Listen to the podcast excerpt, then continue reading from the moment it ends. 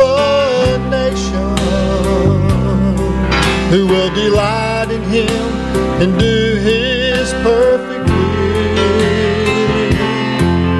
And my friend, I feel the time is growing nearer. And We shall see our Savior as he is. But until then, I'll lift the name Jesus. Until then, I'll lead his lost sheep to the fold. I'll tell the world that Jesus lives. He still saves and he still heals. And you can still find sweet refuge for your soul. Any day I'm gonna move to my new mansion. It's custom built by Jesus Christ, the King of Kings. And when we gather around the throne with our Savior, we're gonna sing songs the angels cannot sing. But until then, I'll lift the name of Jesus. Until then, I'll lead his lost sheep to the fold. I'll tell the world that Jesus lives. He still saves and he still heals. And you can still find sweet refuge for your soul. But until then, I'll lift the name of Jesus. Until then, I'll lead his lost sheep to the fold. I'll tell the world that Jesus lives. He still saves and he still heals. And you can still find sweet refuge for your soul. You can still find sweet refuge for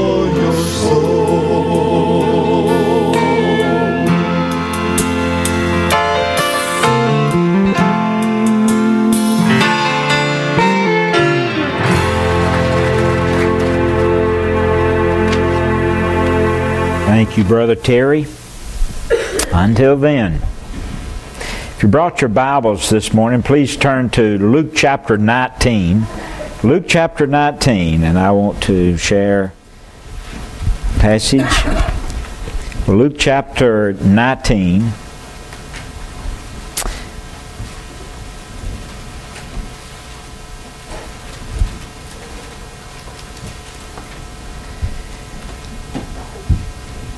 This morning I want to share a sermon that I've entitled Occupy Until I Come. Occupy Until I Come. I guess I could have entitled it Until Then, uh, but Occupy Until I Come. In Luke 19, we find Jesus kindly on the, the brink of entering Jerusalem and what later would be called his triumphant entry. We refer to it as Palm Sunday. He'd been heading toward Jerusalem since chapter 9, verse 51. And all along the way on his trip to Jerusalem, Jesus had been predicting his suffering, predicting his rejection, predicting his, his death, predicting that to his disciples that death was awaiting him at Jerusalem. But after telling all of, uh, telling his disciples all of this, his disciples just kind of shrugged his comments off because they thought once that Jesus arrived in Jerusalem that he would declare himself a king, he'd set up his kingdom, and they would be rid of the Roman Empire forever. After all, they had been praying that this would take place for over a thousand years. But Jesus was thinking, not so fast. Not so fast. Do you ever get in a hurry? I mean, I get in a hurry. We have several in our church who are runners. Uh, there are two primary classes of runners. There's a short distance runner. They run the 50 yard dash, 100 yard dash. You give it all you have for just kind of a short distance. And then you have long distance runners. You have those who run the, the 5K and the 10K and the half marathon, the full marathon, the triathlon, and it just goes on and on. It takes more training, it takes more investment in time, and takes more investment in patience for a long distance runner than a short distance runner. And so the disciples at this time, they were willing to be short distance runners. Uh, we want the kingdom come today, Jesus. I mean, as soon as you get into Jerusalem, we want you to set up your kingdom. And Jesus is saying in this passage, He's saying, No, not so fast. That's not going to happen today. Not, not today.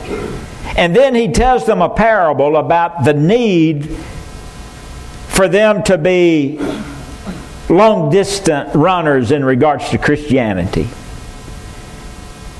And so, look, if you will, at verse 11. As they heard these things, he added and spake a parable because he was nigh to Jerusalem. And because they thought that his kingdom, because they thought that the kingdom of God should immediately appear. And he said, Therefore, a certain nobleman went into a far country to receive for himself a kingdom and to return. And he called his ten servants. He, de- he delivered them ten pounds and he said to them, Occupy until I come. Now, I'll ask you later, I'm not going to go into the full depth of this parable. I want us to focus on that verse, verse 13, where he says, Occupy till I come. You see, the essence of this parable in one simple sentence is take what I've given you, use it to benefit my kingdom because one day I'm going to return. And so I want to mention three simple points real quick in the time we have a gift that was given, a command that was given, and a return that is expected. Now, this nobleman, this king, which is none other than Jesus Christ, he is the king. You know, he's not just a king, but the Bible says he is the king of kings. He is the King of kings and the Lord of lords. 1 Timothy 6:15. Revelation chapter 19 verse 16 says, He has on his vesture and on his thigh a name written, King of kings and Lord of lords. Now I want you to notice, friend, this morning that the nobleman, the king, the king gave he gave, he delivered. Literally, he handed his servants these 10 pound, about one tenth of a talent. Now, in the parable, he uses a monetary gift. But here's the point the point is that he gave his servants what they needed to make an investment in his kingdom. He's done the same for you, he's done the same for me. God's given you and He's given me the necessary gifts that we need in order to make an investment in his kingdom. Amen. Now, if you will, just turn to 1 Corinthians chapter 12, and I want to point out just a few verses as we focus upon the importance of using our spiritual gifts. Now, Mike Norton recently did a study on spiritual gifts. I believe it was Mike. But anyway, the study was, was, was taught and did a fantastic job on, on explaining the gifts. But in chapter 12, verse 1, notice now concerning spiritual gifts, brethren, I would not have you to be ignorant. In verse 7 But the manifestation of the Spirit is given to every man to profit withal. The spiritual gift that you have in your life is for one purpose, and that's to profit the body of Christ. It's to build up the body, it's to edify the body. Verse 11 But all these worketh that one and the self, self same Spirit, dividing to every man severally as he will. And so some will have two gifts or three gifts or four gifts or five gifts. It really, you know, we, depending on the person and depending on how the Holy Spirit distributes the spiritual gifts but all have spiritual gifts. Look at verse 12. For as the body is one and hath many members, all the members of that one body being many are one body, so also is Christ. For by one Spirit we've all been baptized into one body, whether we be Jew or Gentiles, whether we be bond or free, we've been all made to drink into one Spirit. For the body is not one member, but it's many. And then verses 15 through 22, he talks about how all the members of the body of Christ are important. And so the King of Kings, the Lord of Lords, has given you, has given me the gift in order to invest in the kingdom work. And so a gift was given. The gift was given to the servants, a monetary gift to be used in the kingdom work. But the point being, they were given what they needed to invest in the kingdom work. And so are we. But notice, secondly, not only is a gift given, but there is a command given. This is found in verse 13. The C part of that verse simply says, Occupy until I've come. I've given you a gift to invest in the kingdom work. And he says simply, occupy till I come. Take your gift, invest it, put it to work, put it to work for the king, put it to work for his kingdom. Now, we have from from the time that we've received our spiritual gift until the time that we die, or the time that the Lord returns to use our gift for the king and for the kingdom. That's the only time we have. From the time we received our gift as becoming a Christian to the time that we die or the time that the Lord returns, we only have that length of time to use our gift for the King and for His kingdom. And so we are to occupy till he comes. The word occupy is a stewardship term, it's a monetary term, and it simply means to invest. Take your, take your talents, your 10 pound, and go invest it in the kingdom. So he's telling us today, take your, take your spiritual gifts, the one, the many that I've given you, and go invest that into the kingdom. Invest yourself into the kingdom work.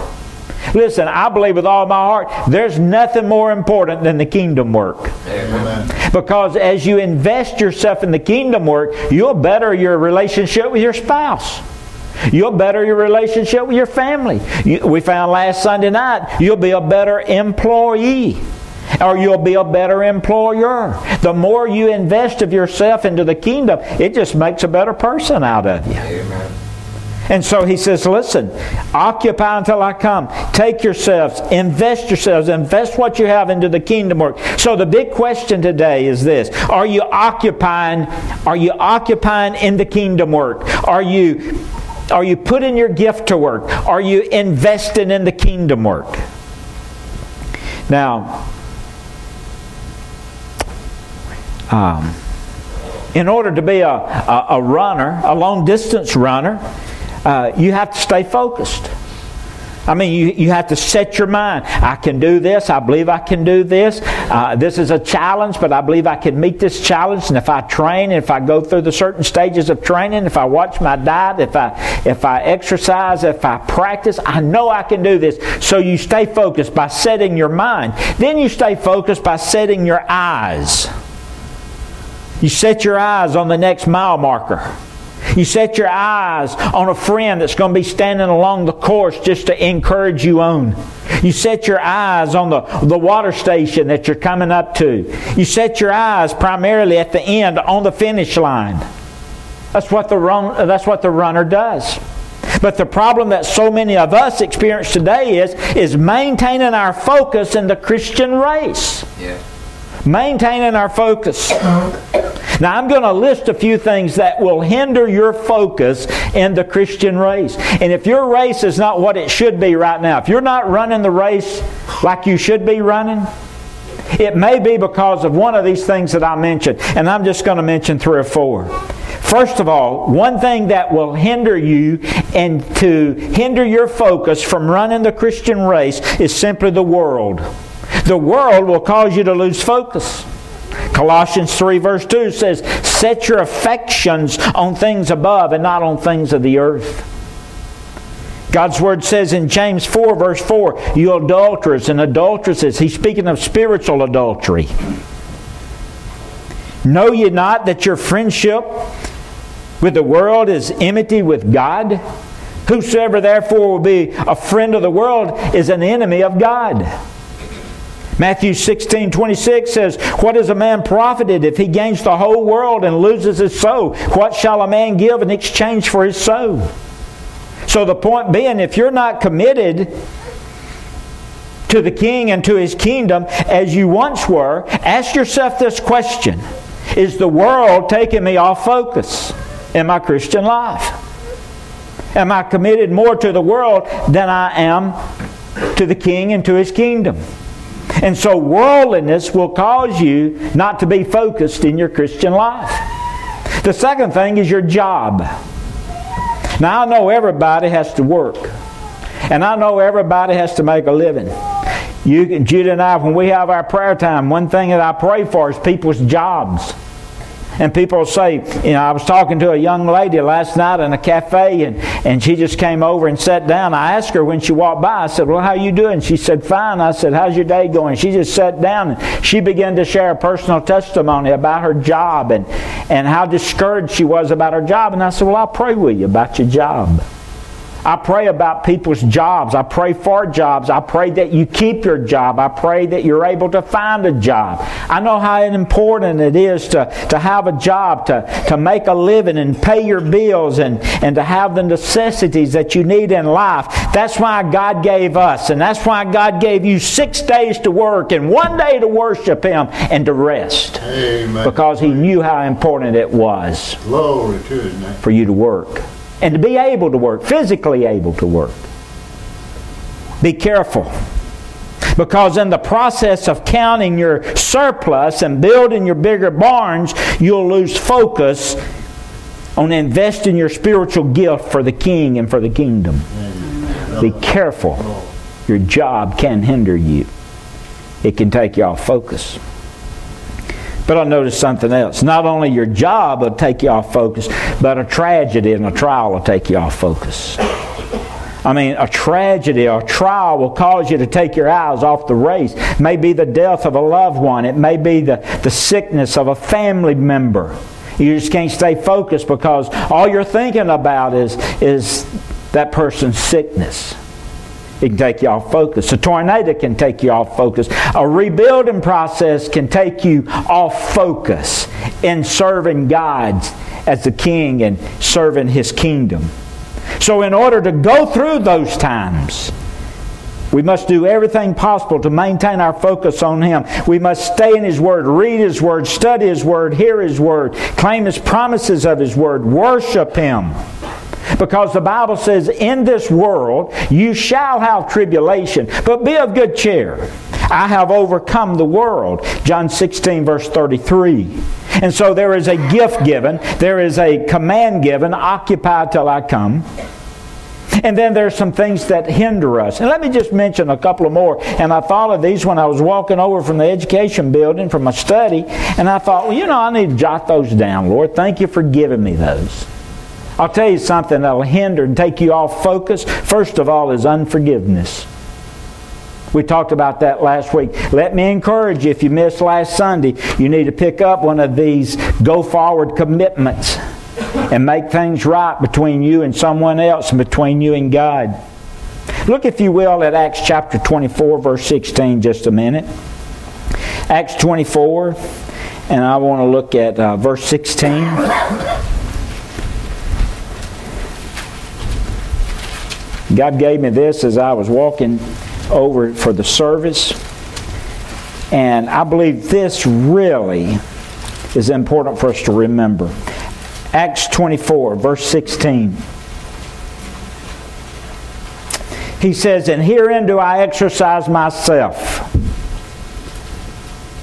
To have always, that's an important word. To have always a conscience void of offense to God and toward man. Do you have a clear conscience? I hear people speak of that. You may be hearing some more preaching on this later on. Do you have a clear conscience? People say, "Well, uh, just don't have a clear conscience." You have a clear conscience. You know, you know what Paul's saying here. He's saying, "Listen, this is one thing I purpose in my heart, in my life, is to always have a clear conscience toward God and toward my fellow man." I'm going to tell you something to take you off focus. And that is if you have anger and resentment and bitterness, and you just sit at home refusing to work for the king and his kingdom. Because unforgiveness will cause you, my friend, to lose focus. There are people perhaps not here today or in some other church that are just setting home, just brewing at home, simply because they don't have a clear conscience toward God and toward their fellow man. And because of that, they're not fit for the kingdom and His work. It's taking them off focus. That will take you off focus. And the fifth thing I'll mention is unfair criticism. Just your critics. And I've realized recently you're going to have your critics. I came home yesterday and I was sharing some things with Judy that, that, that I was confronted with when I went to Phil Campbell yesterday. Just unfair criticism. And I'm thinking to myself, you know, you know, here, here's a person that is not doing one thing for the Lord or to His kingdom, but yet just criticizing people. And friend, listen, I've decided I'm not going to let some old backslidden gossiper hinder me and take me off focus in serving my Lord and serving His kingdom. Amen. And, and that person will if you permit them to. That's right. God helps. Are you permitting criticism? or a critical person take you off focus. So you have a gift given, you have a command given, occupy till I come. And then there's a return expected, and I'll close with this. He says, occupy till I come. Now, there's some things that we know for certain in the Bible. There are some things I've had people to ask me this week some some things. Well, do you know why this happens? And can you explain this? And and I said no, but I'll tell you. I can tell you. I can tell you four things I know for sure. Number one, I know for sure that Jesus was born. Luke chapter two, and it's a historical. It's documented.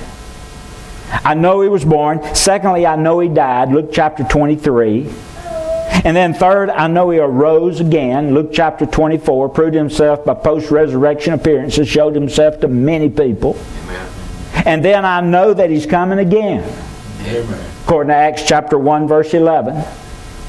You men of Galilee, why stand you gazing up into heaven? This same Jesus that you've seen go up into heaven will come again in like manner as you've seen him go into heaven. So we know he's coming again. So he says, Occupy until I come. Jesus is saying in Luke 19 to them and to us, I'm going away for a while, but in the meantime, I'm still king. And there's still work to be done. Amen. In fact, while I'm away, my work can be done only through you. Amen. He doesn't use some social club to do it. He doesn't use some other organization to do it. He uses a church to do it. Amen. He uses his people to do it. And if you don't try, Jesus is saying, nothing is going to happen and because of that, the gospel is too important just to lay idle. Occupy until I come. And so you have a gift given, you have a command given, and then you have a return that's expected. And so it brings us down to the close, and it's this. This morning, you may need to make a decision to accept Jesus Christ into your life to be Lord and Savior of your life. And when you do, He's going to give you at least one spiritual gift, perhaps more. And for the extreme, for the exact purpose, for you to serve in the King and to and serve His kingdom. You may need to come today and say, Lord, I'm going to give you my heart. I'm going to give you my life. I'm turning my life over to you. And then, as a believer, as a Christian, you might want to come just in a renewed commitment as a Christian, just to finish the race. So, Lord, I've been distracted. I've been distracted by some of those things that Brother Samuel mentioned and others he didn't mention. Maybe it's the world. Maybe it's your job. Maybe it's a hypocrite. Maybe it's criticism. Whatever. But I realize my spiritual need to kindly refocus at this time. And then I can honestly pray. Listen, can you pray this prayer?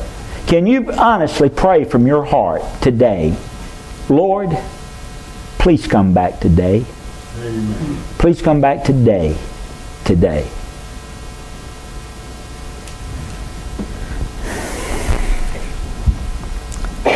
Well,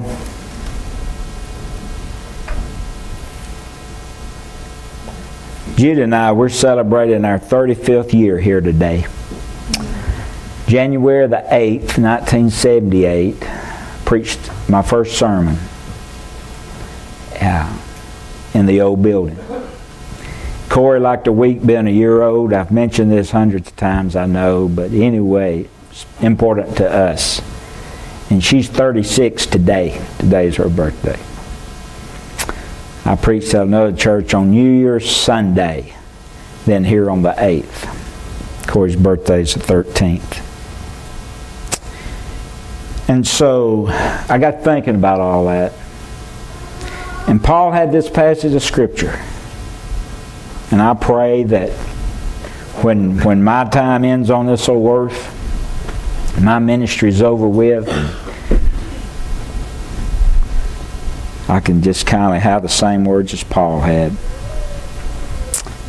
Well, I'm now ready to be offered, and the time of my departure is at hand. I fought a good fight. I have finished the course. And I've kept the faith. Amen. Are you focused? You need to refocus. You got your eye on the finish line? being hindered, using your spiritual gifts, sold out completely to God, be willing to die serving Him than doing anything else. That'd be a way to go, wouldn't it? Working on church building. and that'd be a way to go. Staying focused, using your spiritual gifts. I pray you can be, I pray this can be read of you also. Let's have a prayer together. Father, thank you for an opportunity